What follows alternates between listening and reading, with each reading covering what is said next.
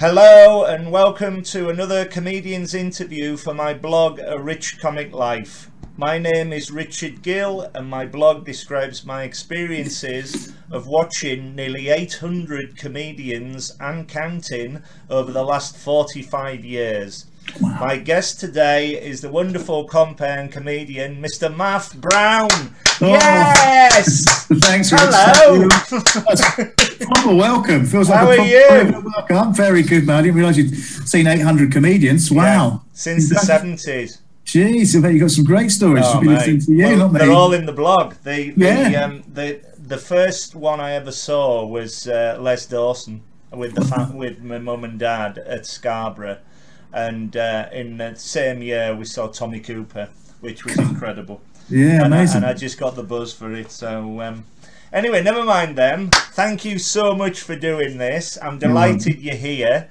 And we're going to talk for about an hour, if that's okay, about your comedy career. So I'd like to go way back to the start and ask you, how did you become a comedian, please? Yeah, good question, really, Rich. It was something that I always wanted to do. I just didn't really have the knowledge or anything to say, you know, until I was about 30. And what actually happened was my career went into football. I played professionally and then I broke my ankle and then I went into coaching, and that took me up till about 29, 30 years old. Yes, yeah, so I got to quite a high level. I was managing in Singapore's S League. So it was like, yeah, it's a professional league. And I'd spent 15 years trying the hardest to get that job. And then when I got it, I loved it. But it didn't last very long, as it doesn't in football, you get the sack. And then sort of about half a year into the contract, I got sacked, which meant they've got to pay off the rest of the contract. So in a way, it was a bonus. So basically, I came home with some money that meant I didn't have to work for about 18 months if I didn't want to. And at that point, I went, I don't want to be in football anymore. I want to be a comedian. Didn't have any idea how to do it. Didn't have any clue. Just went, I've been to the Comedy Store. I loved it. I remember going to the Comedy Store at 19 and going, I want to do that. Wow. I just never had the chance or the ability, because football's very serious. And if you seem to do it, so, but now I had the chance and the opportunity to start doing that. So then what I did, being a little bit scared of it, I suppose, what I did do is I went on a course. I went on Hills Jago's Amuse Moose course, which I thoroughly enjoyed. I mean, it was it was almost overnight that I'd found my calling in life, which sounds a bit wank, I appreciate, but it was all of a sudden I went, oh, these people are like me. This is what I loved. These people think the same way as I do. These people are desperate for other people's attention. These people have got massive egos. These people want to make people laugh. Yeah. And all of a sudden I found a whole new world, and I went, oh, great. And then I sort of looked at it I looked at the industry as an analytical point of view. Right. I sort of went, hang on, sorry, Rich, my dog's barking. I'll be 2 secs. No, you're all right. Okay. Lovely dog. Yeah, she's very cute, but she's very naughty. So to go back to where I was, I just went, how do I do it? So then I went on this course and I loved it. Logan Murray was a teacher. Yeah. And each week, it was every Saturday, so each week you had to come back with a new bit of material that you'd worked on. And I just, that thrill of seeing if this is going to work or not. And when it did, you're instantly hooked, isn't it? So then I looked at the industry and went, what's the quickest way to become a professional comedian? I spoke to Logan and a few others that I knew, and it seemed very apparent that nobody wanted to compare. So basically, if you're comparing a night, you're stuck in that one club. So if you do, for example, Top Secret in London or the Comedy Store in London, you can't do any other gigs that night. You have to stay at that room. So if you're doing a set, you can do up to 3 to 4, 5, you know, possibly 6 if you're out crowded in a night. But that was becoming harder to get anyway until you became established. So I went, okay, well, I'll be a compere first. So then I opened up my little gig in Kingston upon Thames called Outside the Box Comedy Club. And that was every Monday. So every Monday I had a deadline to come up with a new 10 minutes. And when you're new, you have got no idea what will work. You don't know your voice. You don't know how to say it. You don't know you don't know anything about tone. You don't know anything. You know, there's so many things. You're just so green and you just don't even hold a microphone. But it gave me a chance to have as much stage time as I wanted every Monday, in front of a crowd of, you know, at least 50 people each week. Yeah. What I would do is I'd pay for a headliner to come over out of my own money, because it was only like £2 to get in, because I wanted to encourage people to come. Yeah. So then each time you spoke to a different headliner, each week you try and get a bit more advice, and then you kind of have to use that networking thing. I'm going to send Bearcat Comedy Club an email, can I say that I've worked with you, you know, that sort of thing. And then within about, I would say, 8 months to a year, I was scraping a living as a compere. Right. You know, you were doing a lot of gigs, but you do a lot of the crap gigs, the mirth, and, you know, the lesser paid gigs. And then eventually when you get into the bigger clubs, then you become in demand as a compere. Now, the problem with that is that they don't want to use you for anything else. They only want to use you as a compere because they know you're good at it. It's not until you then have to sort of fight back a little bit and say, well, do you remember when such and such was 40 minutes late and I had to fill that time? That's me as a comedian, right? Oh, yeah, yeah, but we need you to, in case it happens. So it's a very thin line to sort of cross, really. So you've got to be careful with it. So my advice to anybody is if that's the way you're going to start, make sure you do sets everywhere you go as well. Because 15 years on is still only, Comedy Store was still only booked me to compare. Wow. It's interesting you say about Amuse Moose, because I went there to do a half-day writing course for my blog, and it was run by Hills Jago. And I went there with a load of other reviewers. They wanted all to be reviewers, and they came to me, and I said, I don't believe I'm a reviewer. I'm not a critique. I'm not a diarist. I'm a member of the audience, and I'm out to have a good time.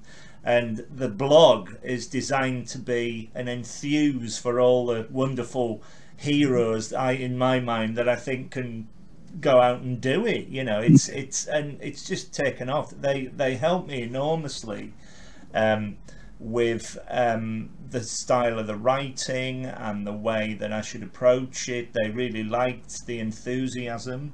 And I think certainly if you're going to be a comedian or a compere, they're a very good way of getting in. It is. It's you'll get work quicker as a compere. If you can do it, you'll always have work. Because it's like I say, the better you get, the higher up you go, the more you'll be in demand of those clubs. It leads to other skills. So basically, being a compere quite a lot, I sort of accidentally fell into a TV warm up purely because the booker was in the audience of one of the shows, and they came to me. Said, do you do TV warm-up? And I said, yes, I've never done it before. I went, yeah, loads. I went, oh, okay, do you want to come and do Loose Women? Which I thought was a joke.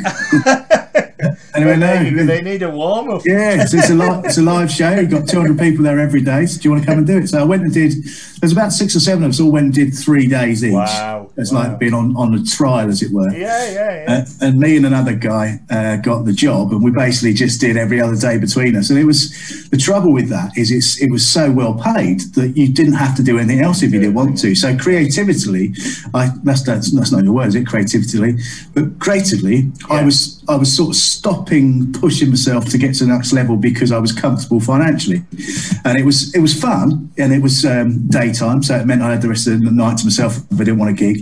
And then what seemed to be happening is I just wasn't pushing on. I just sort of plateaued quite heavily. Yeah. And then I became known as a warm-up guy, and I was getting offered loads. And then it was a bit of a weird sort of rumour about me that I was just a warm-up guy, when realistically I'd only done about 5 or 6 shows. I'd just done one consistently. Wow. You know, now I still do the warm-up for Mock the Week, and every now and again I get Good News for You, but I don't do anything else now. The comedy club outside the box, was that your idea? Did you want to create a comedy club? Have you been comparing solely that for the last 15 years?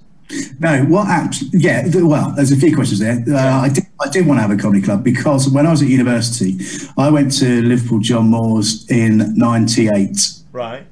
And the comedy scene in Liverpool literally only just started. There was only one club, it was called Rawhide, and I was used to going to loads of comedy clubs in London. I used to go to what was called Big Fish at the time, which were all in the area there where my clubs are now. So that was the only option. So the only problem with that is that we were saying they had one comedy club, they'd only have the same acts, so every other week it'd be the same acts. So after 3 weeks I went, I've seen, and they didn't change what they were doing. You know, so, routines. So it became infuriating. And then I remember thinking, as I was watching this, I'd know idea that I was actually going to open a comedy club, because at the time I was still in football. Right. But I remember just taking little bits of each thing, thinking that's a good idea, that's a good idea, that's a good idea. And then when I opened mine, I sort of got all those ideas together, and it just worked. You know, it just worked really well. The room, more than anything, you know, it's not necessarily me going, this is how we want the lighting, but the room itself was perfect for comedy. It is a perfect room, the Kingston. Absolutely, Fighting Cocks. So it's good for that respect. And it just sort of happened by accident. But then I had no idea that 15 years later I'd still be running it. It was purely for me to get good at it and become a professional comedian. And I've since sort of stayed loyal to it, because a lot of things I've got in my career have actually stemmed from that gig. Right.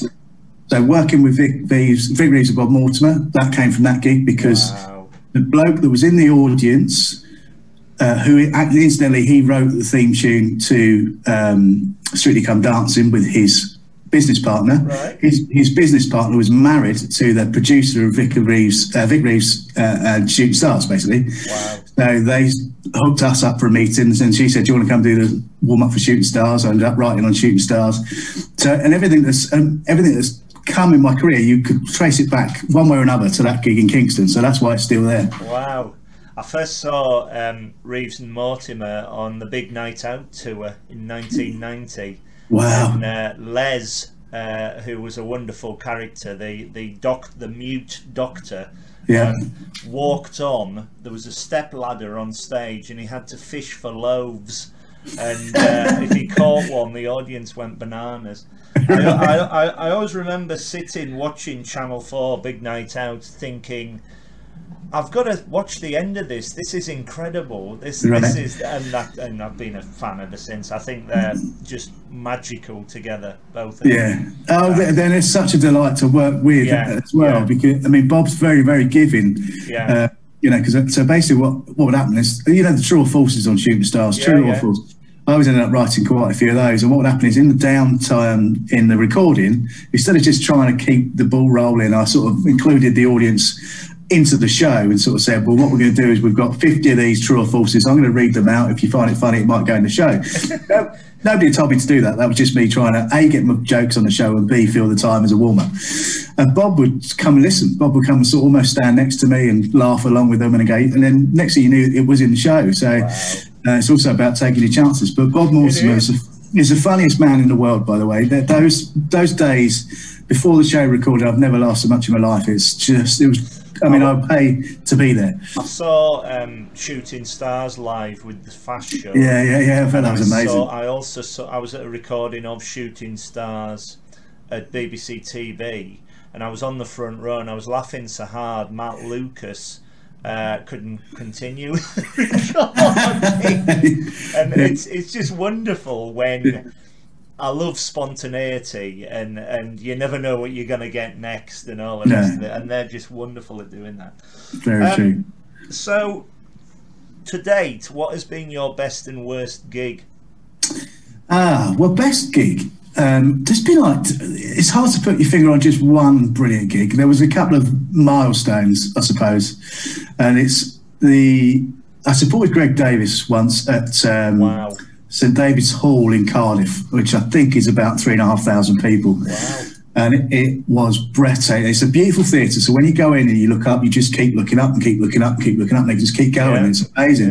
And a wall of laughs just bang hits you in the face, and it's supposed to do 20 minutes. What would normally be a 20-minute set probably lasted about 8-9 minutes, because if the laughter was, there's so many people basically. Bang. Yeah. And I remember getting about 12 to 13 minutes into it, just sort of stopping and looking, and then it would have been 15 seconds, but it felt like a lifetime. And then my knees started to tremble a little bit. That's brilliant. And I really, really thoroughly enjoyed it. And it was one of those ones you come off going. It dawns on you though. God, there's so many people here. Absolutely. And then the one, also my favorite, one of my favorites was when Robin Williams, the Hollywood star, came and played Kingston. Oh, mate. It was phenomenal. It was, I was sworn to secrecy that he wasn't coming down. And this was a time when the club had really taken a big spurt of a lot of famous people coming down to try stuff out secretly. Yeah. So people were paying, I think they were paying £3 to get in. And the bill on this night particularly, this was about, I don't know, maybe 8 years ago, was I was comparing Zoe Lyons opened. Wow. The middle section was Ahmed Jalili, Al Murray, then Robin Williams. Wow. and then Jeff Norcott had to close it. And Jeff Norcott was his agent said, "Is it all right if he just turns up just for his stage time because he wants to go and watch AFC Wimbledon play?" And I couldn't tell him why. I said, "Tell him he needs to come." I said, "Yeah, I know, but he's a big Wimbledon fan. He wants." All right, I'll just tell you now, he should come. And as he went. As Robin was walking out, Jeff walked in. Wow. Oh, mate. Oh, no. Yeah. And I said to him, I told your agent. Oh. I told your agent. I bet he was gutted. I think, yeah, I don't know, but I think it's still a nice story for him. Oh. But it was so fun when I introduced Robin. That was incredible. Well, I went on after Al. And Al, bear in mind, Ahmed had done 10, Al had done 25. And then I said, look, we've got one more act in this section. He's American. He hasn't done stand-up for a while. He's just trying his hand at it again. Please welcome Robin Williams. Just like that, just nice and casual. And the audience went, yeah, it's going to be a character or something. Fucking hell. Fucking. And they went absolutely, couldn't do anything. Couldn't say anything for about 2 to 3 minutes. They were just screaming, shouting. Wow. Oh, my God, oh, my God. And I've never seen, I'm getting goosebumps now talking about it, getting reactions. It was incredible. And then one bloke was so excited, he just kept shouting, Jumanji. Just kept pointing at Robin Williams going, Jumanji, Jumanji, Jumanji.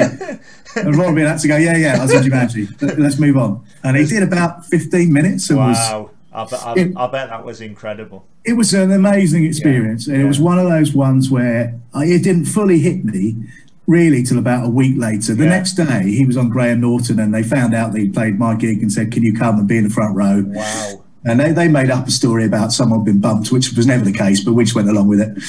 And then Robin went, so Robin was talking to Graham, how did you know about that gig last night? And Graham pointed at me.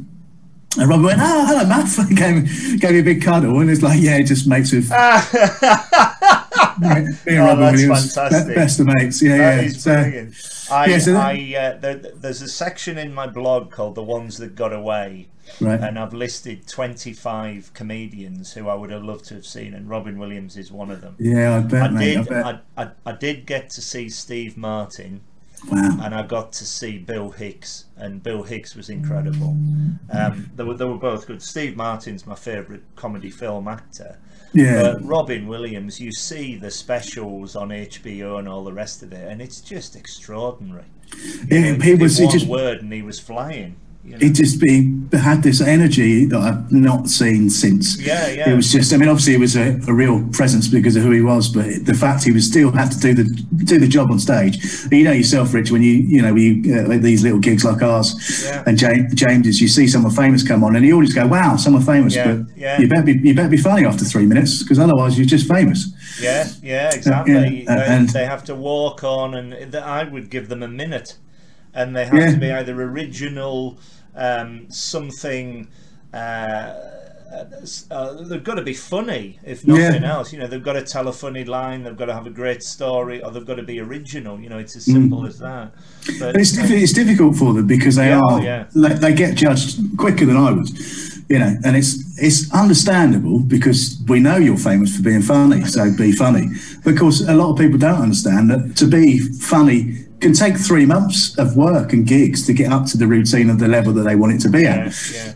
So it's difficult to watch. Bob Monkhouse always used to say, people used to go up to him and say, "You're a comedian? Tell me a joke." you get that a lot. It's like, well, you can't be funny all the time. It's like me doing this. I can't go to a comedy gig every night. Even for me, that's full on, you know. No, it's true. It's you do get that a lot, and that's why I tend not to tell taxi drivers what I do for a living, because it would just be tell us a joke, or I've got a joke for you. So they're either way, they're bad. Yeah. Going on to my worst gig ever. Yeah. Go on. Do you want me to go on that? Yeah, please. Yeah. Okay, so well, I'll keep it brief because it was horrendous. But basically, it was at Teddington Arts Centre, which is, if you don't know it, it's a massive, massive church, right. Huge church with the highest ceilings you could possibly imagine, and it's the worst space ever for comedy in the world. And because it's a massive, massive space, but because it was so big, they'd only sold like 12 tickets, so they thought it'd be a better idea to space them out as much as possible to make it. And it just, all the dynamics of comedy was totally wrong. To be fair to the other comics on the bill, they did all right. Right. I was sulking from the minute I got there, and it was my fault, totally my fault, not their fault. But it was just you do that thing where you start talking yourself out of the gig before you got there. You know, so then when I got there, I was like, oh God, this is terrible. So, and it was because I wasn't experienced enough to go, well, they're still here and they want to enjoy it. It was just more, it was more me going, oh, I thought this is going to be like 300 people. And so again, it was quite early on. It was about two or three years into my career. And it's true. But I think experiencing something like that, it is all about experience. The more you do, the better you get. Yeah, totally. Yeah. And that was what was happening for a while, to be honest with you, because again, it's when you get a lot quite early, which I did, you know, within 2 years I was auditioning for 8 out of 10 cats, and you know, I was almost, you know, I went up to Edinburgh with Phil McIntyre and did the Pleasance for my first Edinburgh. You are sort of almost told, oh, you're good at this, you're really special, you'll be fine, and you start believing it a little bit, and it's that's the worst thing you can possibly do. You just plow. You don't plow on as though it's a mundane job. You enthuse and carry on and go, right, we've got the next one now, the past is in the past, we've got the next one, what more can we do? I can imagine. I think the problem with me is because I was 31, 32, 33, I just had in my mind I haven't got much time for this, because you know, as much as I do, television's for the young people, you know, so they're trying to get the youngest through. So I knew I only had like 2 or 3 years to get this mastered, otherwise I was going to miss my chance. I was just getting frustrated myself more than anything, but I wasn't working hard enough as well. It's the same thing as what, as soon as I got Loose Women, I took my foot off the pedal. I want to talk to you more about Outside the Box Comedy Club, because I was interviewed for this blog, and they said, where would I like to be in 10 years time? And I said to them, I'd like to possibly open a comedy club up in Carlisle, which is my home city. I'm based in London, I work in London, how did it come about? How do you go about booking the acts? How do you go about, are you free range to put on a night whenever you like? Describe more about it for me, please. Yeah, sure. Well, with Kingston, that was I've never run it before. I never did anything before, but I managed to convince the bloke that I knew what I was talking about. What I had done is I had been, when you do that course with Heels, she's quite canny in the fact that she tells you it's best if you come to her gig in the evening, which doesn't give you a free ticket, you have to buy it. So she knows what she's doing. But it did mean I saw, you know, 9 professional comedians that she'd employed. So already I had 9 names that I knew that if I was going to go and start a comedy club, they're the 9 that I could pick from. I know what they are. I don't know how much they cost. I don't know how long they were doing. But I just knew who they were, and I'd seen the comedy club, and I knew it worked, and I knew it worked in that order, and I knew that he would be the last one on. I knew he would be the first one. So, do you know what I mean? I was just copying that. And then when I did the very first one, as I said a little bit earlier, I just booked headliners and just got everybody that was on my course to come and do it. So it was more or less an open mic night. So it's just everybody that's on the course who I thought were pretty good and would still be there. And funny enough, people in my course was Judy and Dean, Eri from Ginger and Black, Caroline Maybe still going. I think that's it. But at the time there was 2 or 3 others that would still, that could be a comedian now if they wanted to do. John Smith, for example, Andrew Wallace, could have all been comedians who just went different ways. But now, if you were to set up a gig now, you know exactly who you want to see. So your taste of comedians represents what you like, right? So that would be personal to you, but of course you'll put that on in front of 250 people. 200 of them are going to agree with you. So they're going to enjoy it as well. And that's one thing. Whenever I'm booking gigs now, I don't look at anything else other than are they funny. I don't care who they are. I don't care where their background is, whether they're rich, poor, whatever ethnicity they're from, I don't care. I just care if they're funny, because that to me is more important than anything else, because I know how hard I work to be funny. Yeah. And again, I like helping people out. So because this gig's been running for 15 years, it's seen a lot of generations come and go. So when it first started, Michael McIntyre and Mickey Flanagan weren't famous, but they would come a lot. So Michael would live around the corner. He'd come virtually every other week. Wow. And Mickey would come a lot. Lee Mack used to come a lot because they all live in this area. So then when, you know, Mickey and Michael got famous, they moved on. The next generation, Russell Howard lot came in. So Russell Howard, Greg Davis, all that. Before they were famous, they were coming down a lot. I mean, Russell was living in Leamington Spa, but would come every Monday. Yeah. And then soon they grow up and they get on the telly and they move on, and then the next generation comes through. So like Romish and Josh, Joel, and that sort of thing. They all came through Kingston at the same time. Sean Walsh, and it's been a pleasure to be part of them and see them. I was going to say, you must be very proud of what you've achieved. It's surprisingly, it sometimes catches you off guard. So when it was 15 years, which I think was last year, I just put on Facebook, blimey, I've been running this gig for 15 years. Just a flippant comment. It wasn't like, hey, everyone, look at me, aren't I great? It was just like, wow, that's gone quick. Yeah, yeah. And then loads of people started commenting about certain gigs they'd been at and how it, I didn't realise how important it was to other people. You know, I thought it was just for me. It was just like, let's just keep doing this. It's fun, right? And the comics love doing it. And there's been loads of audience members that have met their part. I loved it when I went. Absolutely loved it. It's as I say, it's a perfect room. The bill was fantastic. I loved every minute of it. Yeah, and also as well, it's a bit similar to me with my blog. Another reason why I write the blog, I love watching comedians develop. So you can see them grow as they're doing more and more and more. I first saw McIntyre and Mickey Flanagan at Edinburgh doing little tiny rooms before they were famous, similar. And Harry Hill I saw 30 years ago, Alan Davis the same, you know. Brilliant. And it's fascinating watching them grow and develop, and because being a compere of a major comedy club, that must be wonderful. Yeah, I mean, the trouble with it is that you become, we get regulars. We get probably, I would say 56% of the audience come every week, regardless of who's on. Now, the problem with that is that they've heard everything I've ever said. And if they hear it twice, they're going, I've heard this. I've got a friend like that. I go to so much I've heard this. So it forces you to keep coming up with stuff. So, but then also, if you haven't got time that week, I still feel like I'm shortchanging the audience, because I don't just want to go, hello mate, what's your name, what you do, shit. I'd rather give them somebody else a chance to come and have a go and come and and the audience see a different flavour as well. And it's and also your tricks get discovered fairly quickly. When you're comparing, as you'll probably see from James, he's got little tricks that he does every week. People have never seen before. It looks like he's a genius. Yeah. You know, whereas we all know there's just a trick that's up your sleeve. You know, it's just one of those things. But they get to see your tricks, you know. So it's you got to. It pushes you. It is an amazing art form, comparing as opposed to doing a routine. What do you think makes a good compare? Well, I think first and foremost, you've got to realise that it's not all about you. I've always sort of related a compare to being the referee in a way, or a goalkeeper. So basically, you're there to make sure everything else works properly. Yeah.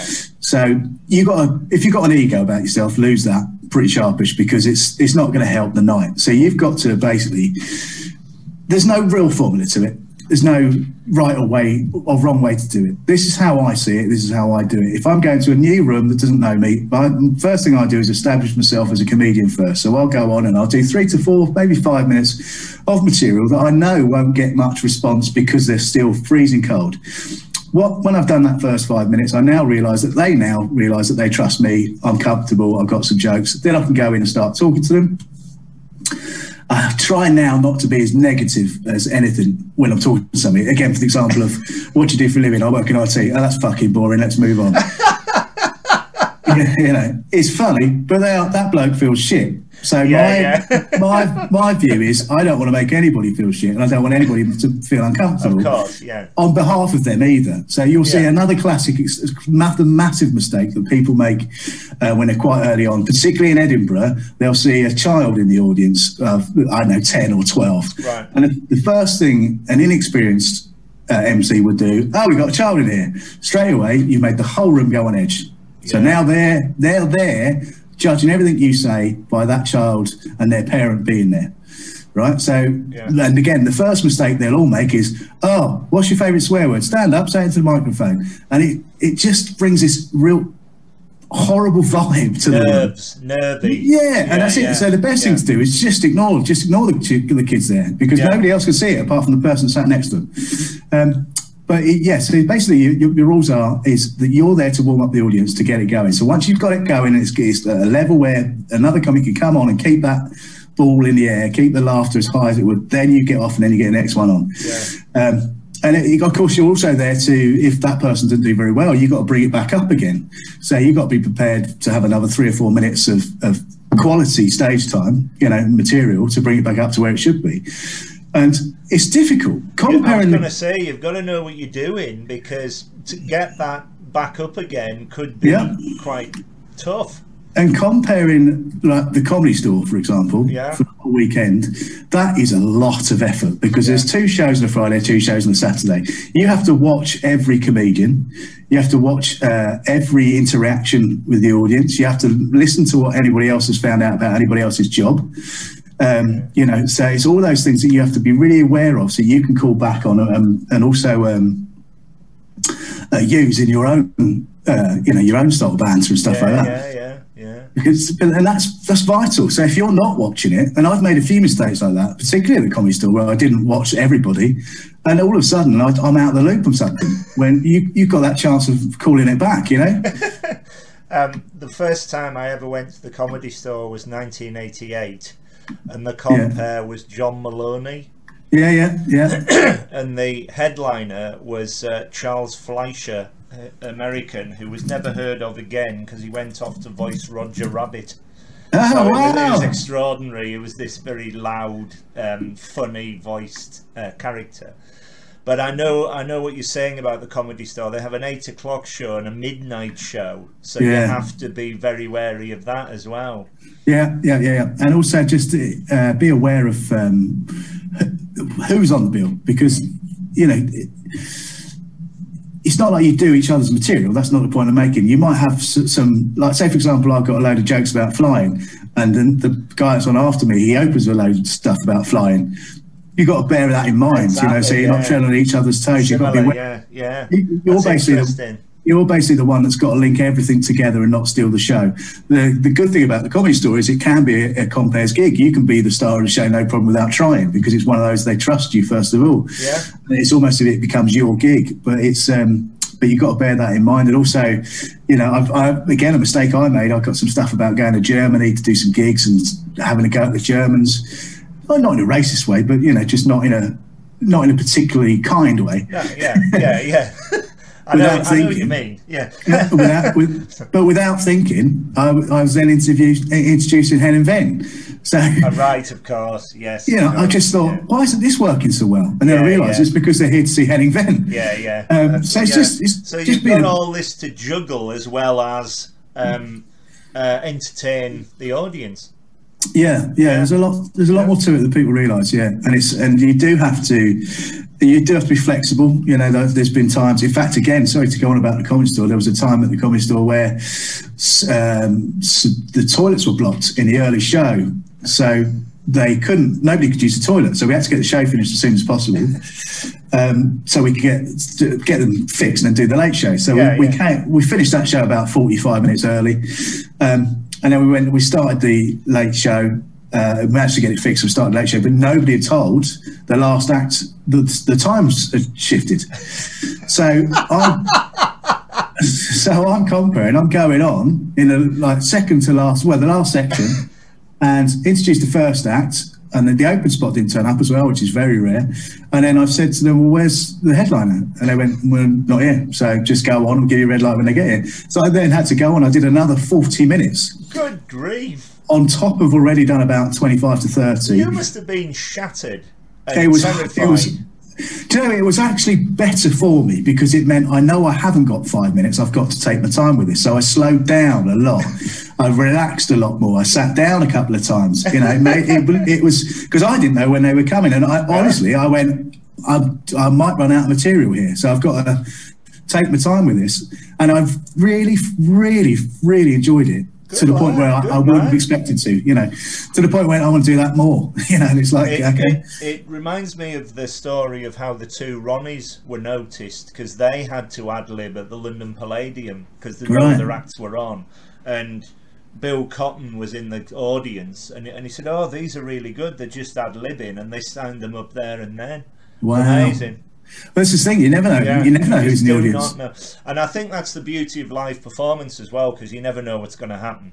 That's the magic of it.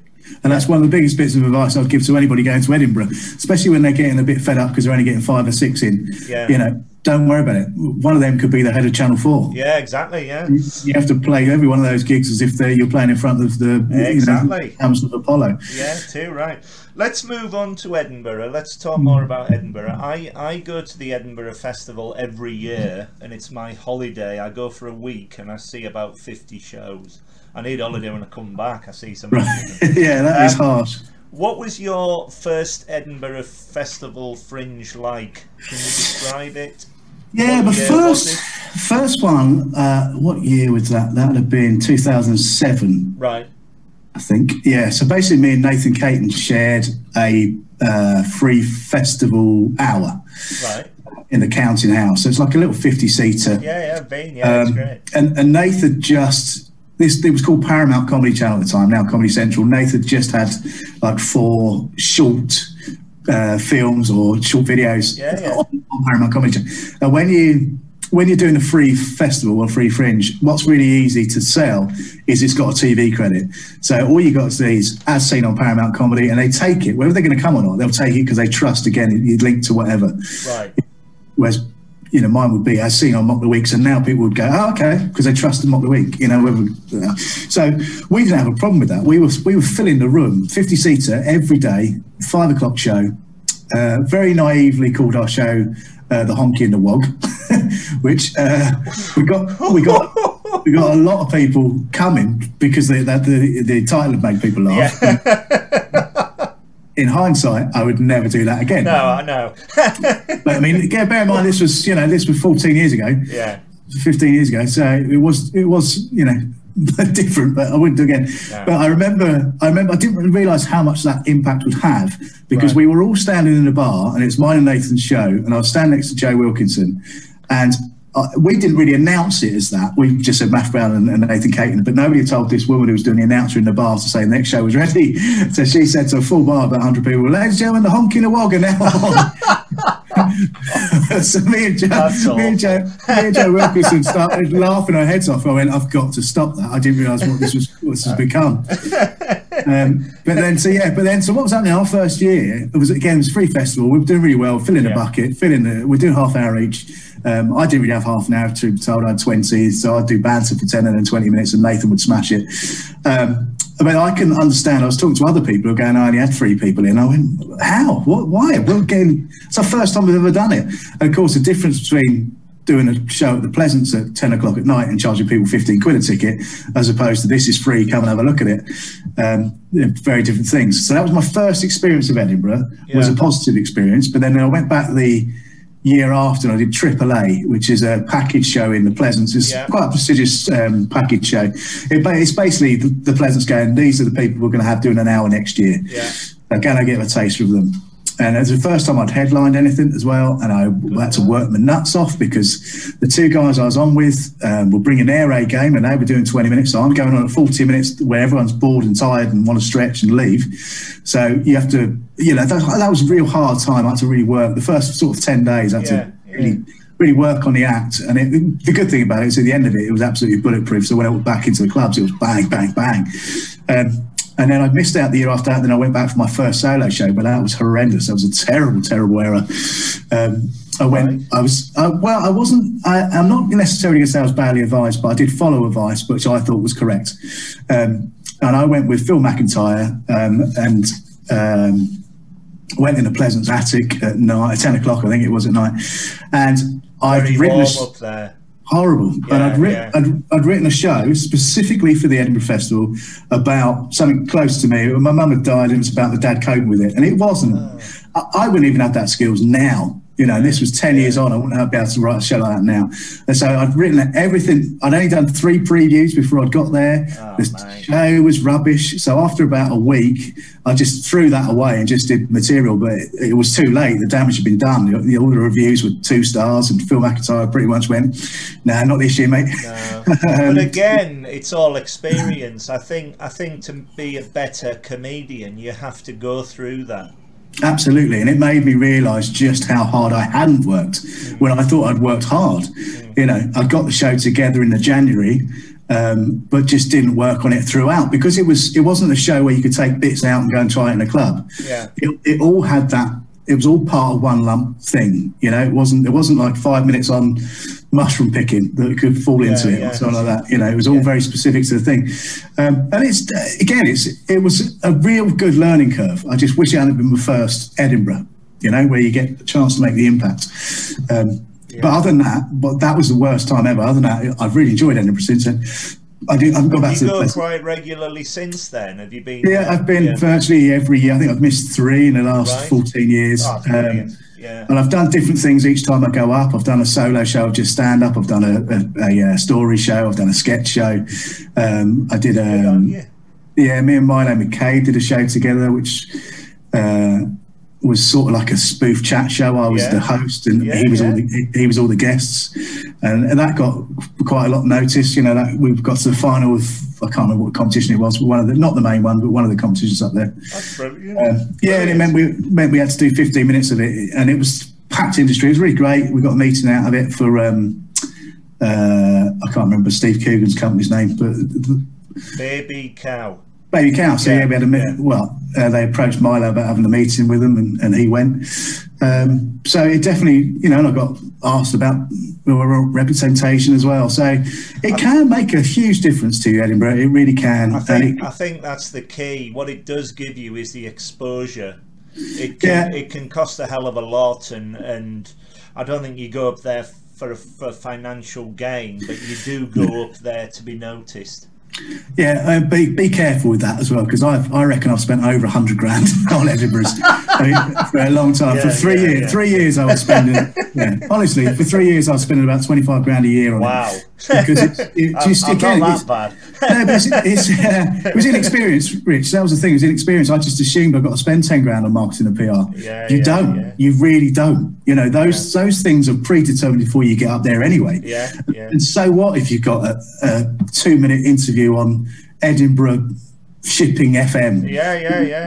Nobody's listening to it, and nobody's going to go, I want to go and see that show because of that. The biggest thing in Edinburgh is make the shows good as you possibly can, and let people talk about it. You know, if you think you're as good as you're going to be, then spend the money on the marketing. But it's a bit of a risk until you know you've got something that you're really, really proud of.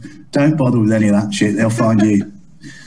Let's move on to more about your warming up a TV audience. As you say, you've written for Shooting Stars and Mock the Week.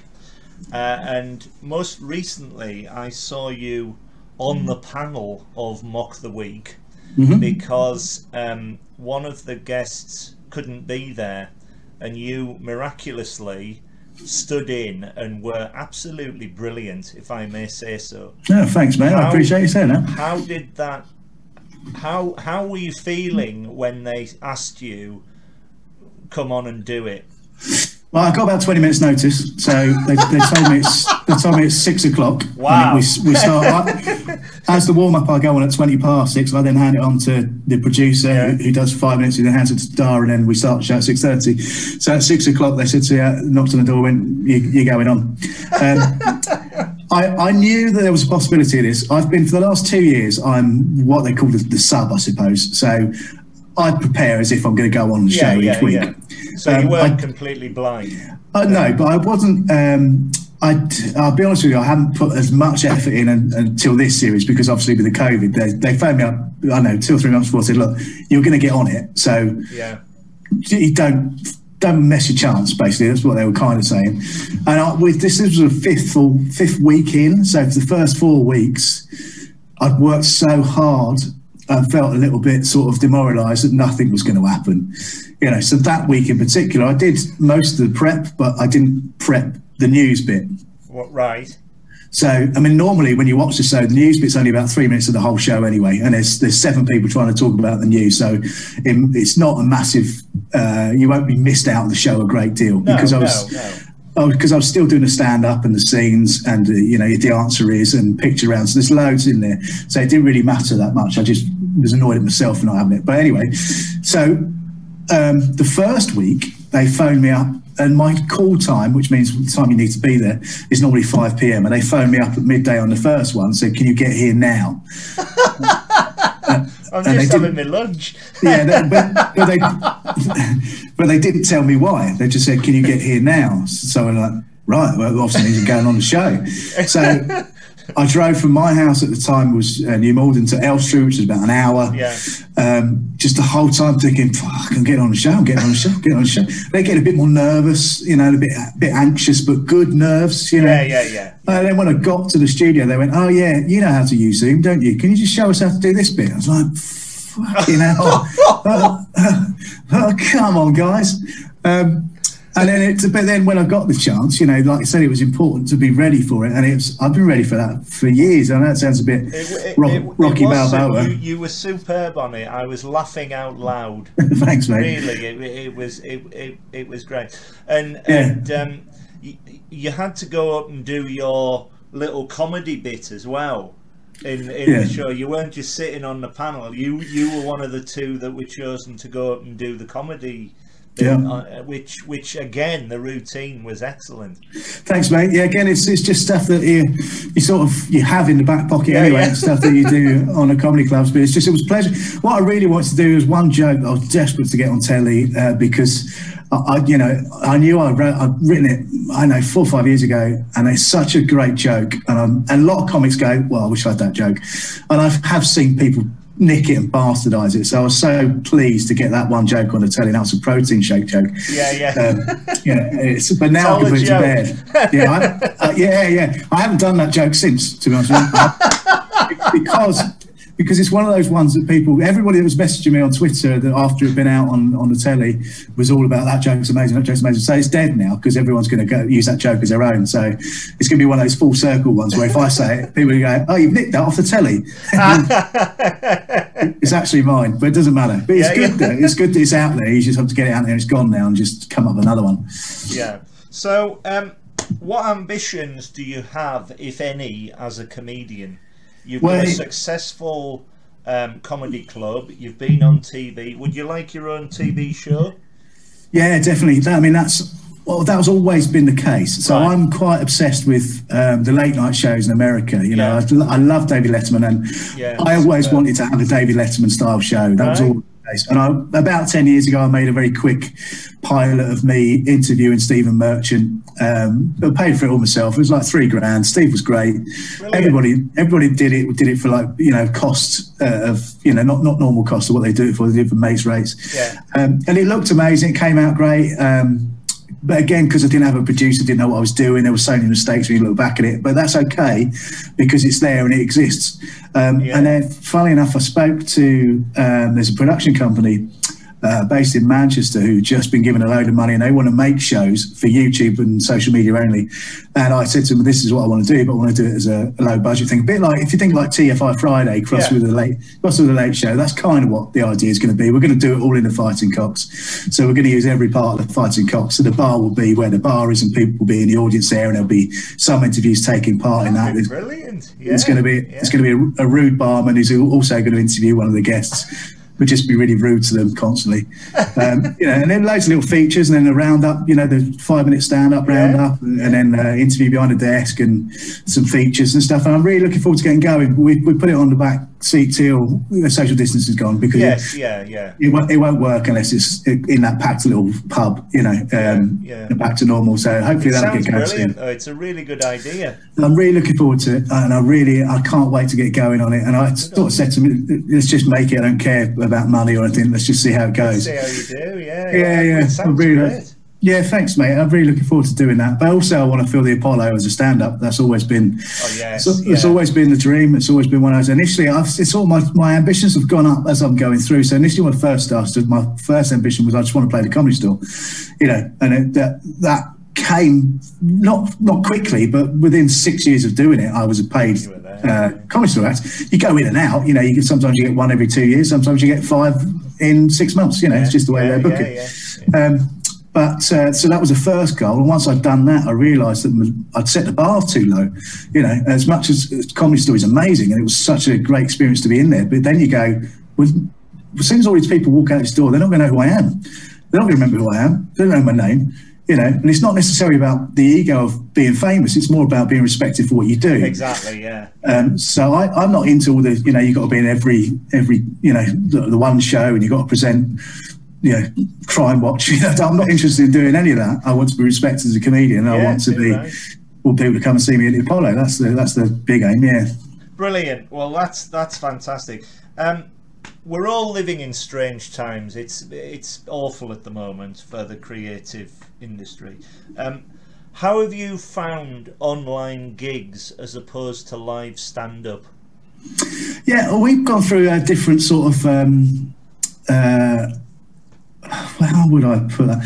So it started, so where it started and where it is now are very, very different places.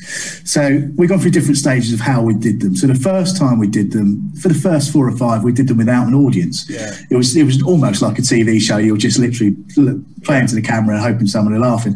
And of course, with the feedback of social media, you do get to hear what they're saying in the chat function, but it just didn't feel right. It felt very stifled and very pointless.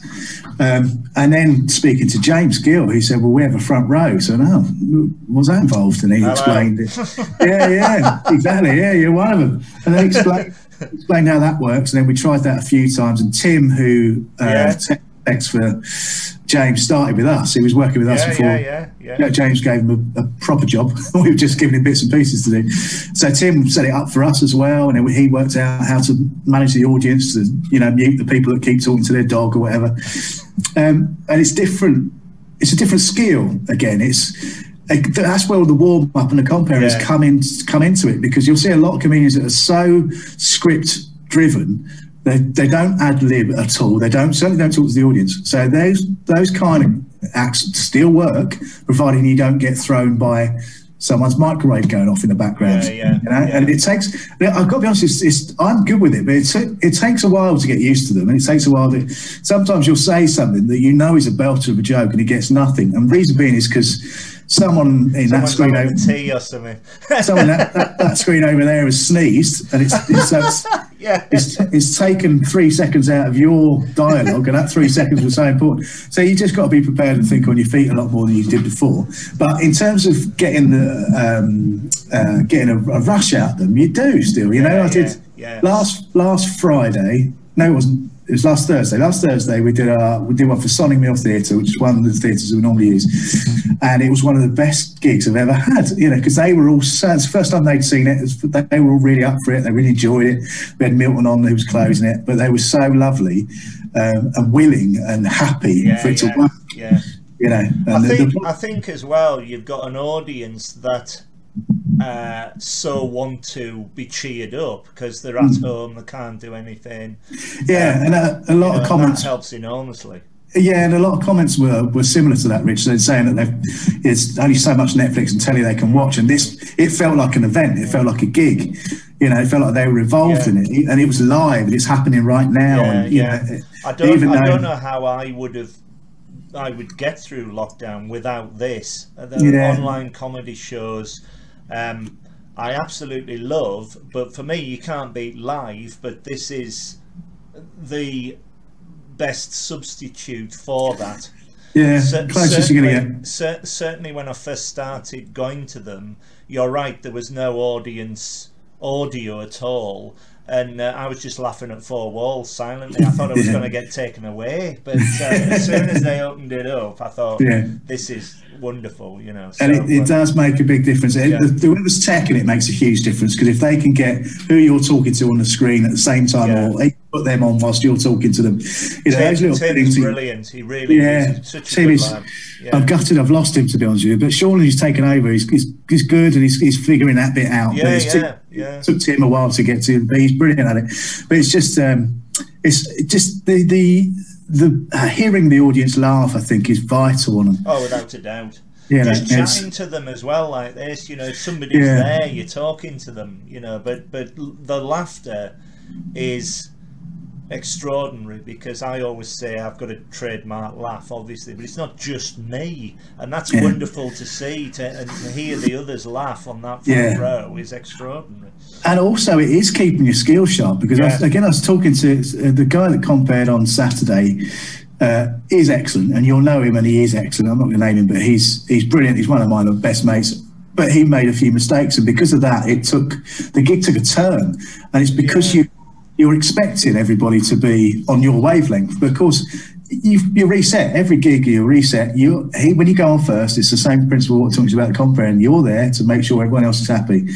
And I just made a few mistakes. Don't get me wrong, absolutely destroyed the gig as soon as he worked. Was brilliant, but it's just those things where you go, oh, why are they not getting involved? Oh, it's because I haven't done that. You know, so it's literally, sometimes you just need to tell them how to behave. Yeah, because if you've got an audience of 15 people and 14 of them have never been in a Zoom gig or never been in the front row, they don't know what they're doing, they don't know how to behave. So it's about educating, about telling them what's expected of them. And so I've said to him afterwards, when I'm comparing now, I treat it as if it's a TV warm-up.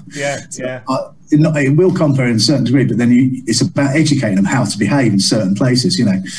And that makes a big difference. Of course, like me, do you go to a lot of comedy gigs as a member of the audience? No, no. I do. I'm not one of those comics who's dismissive of anyone else. If I'm at the gig, I watch everyone that's on it, and that's whether I'm comparing or not. I watch them anyway, because I'm a massive fan of comedy. I still enjoy watching comedy. I still enjoy watching stand-ups live, and it doesn't matter who they are. And sometimes you might see something that they haven't seen, so I like sharing a little, you know, add-on or callback and stuff like that. That doesn't happen as much as it used to, but it's fun when it does, and then you can become friends out of it as well. And then sometimes it helps you. The only time I'll pay to go and watch it is if it's someone, you know, like iconic, like Billy Connolly. Went to go see Billy Connolly at the Apollo on his last gig that he did that. Yeah, and it was just phenomenal. Yeah. And I now watch it from a different point of view. I'm not an audience member. I'm watching it from a comedian's point of view. Yeah. But it's just phenomenal. It is extraordinary. Yeah, it's in the top five, definitely. Absolutely. Yeah. You know, I think the last couple have paid to go and see. We went to see Frank Skinner, I think, at he's superb. Leicester Square. Yeah, he was very good. I think might have gone to Cafe Ryan in the West End. Yeah, I can't remember if I paid for that or not. I don't think I did. I think that might have been a freebie, but it probably means I went to go see it. Very good, very funny. She was brilliant before. Again, she used to come down to Kingston before anyone knew who she was. Yeah, and I remember at the time thinking she's fucking good. Huh? She's gonna be good. Yeah. She is very good. You know, and she wasn't smashing it with the audiences, but you could just tell the way her persona is, and the way that she just didn't give a shit about anyone. That's what I like. Absolutely fearless. She's absolutely fearless and brilliant with it, you know. Yeah, and she just I saw her do the first few Mock the Weeks, you know, and she when you go into Mock the Week for the first time, it's very difficult. And she went in when it was a bit more cliquey. It's not as cliquey as it is now, as it was then. And the full audience, and it basically, if you see the new person do their first show ever, if they don't get a laugh on the first 2 or 3 attempts, you just see them shrivel. You know, they don't say anything for the rest of the show. until it's time to go. Up, yeah, it's true. Until they go to do the scenes when they've got to do it. You know, you don't have to talk to them on the panel, but it's doing the scenes. The folks only. Catherine, I saw her do that 2 or 3 times. She got nothing, but didn't stop. Was absolutely ruthless. Kept bang, bang, bang, and eventually she got one that got a clap. Guess which one made the edit? Yeah, the one that got the clap, made the edit, and she looked brilliant on it because she knew how to play it. She knew how to play the game. She knew it wasn't about what was happening in this room. She knew it was about what's going to be looking on the telly. Yeah.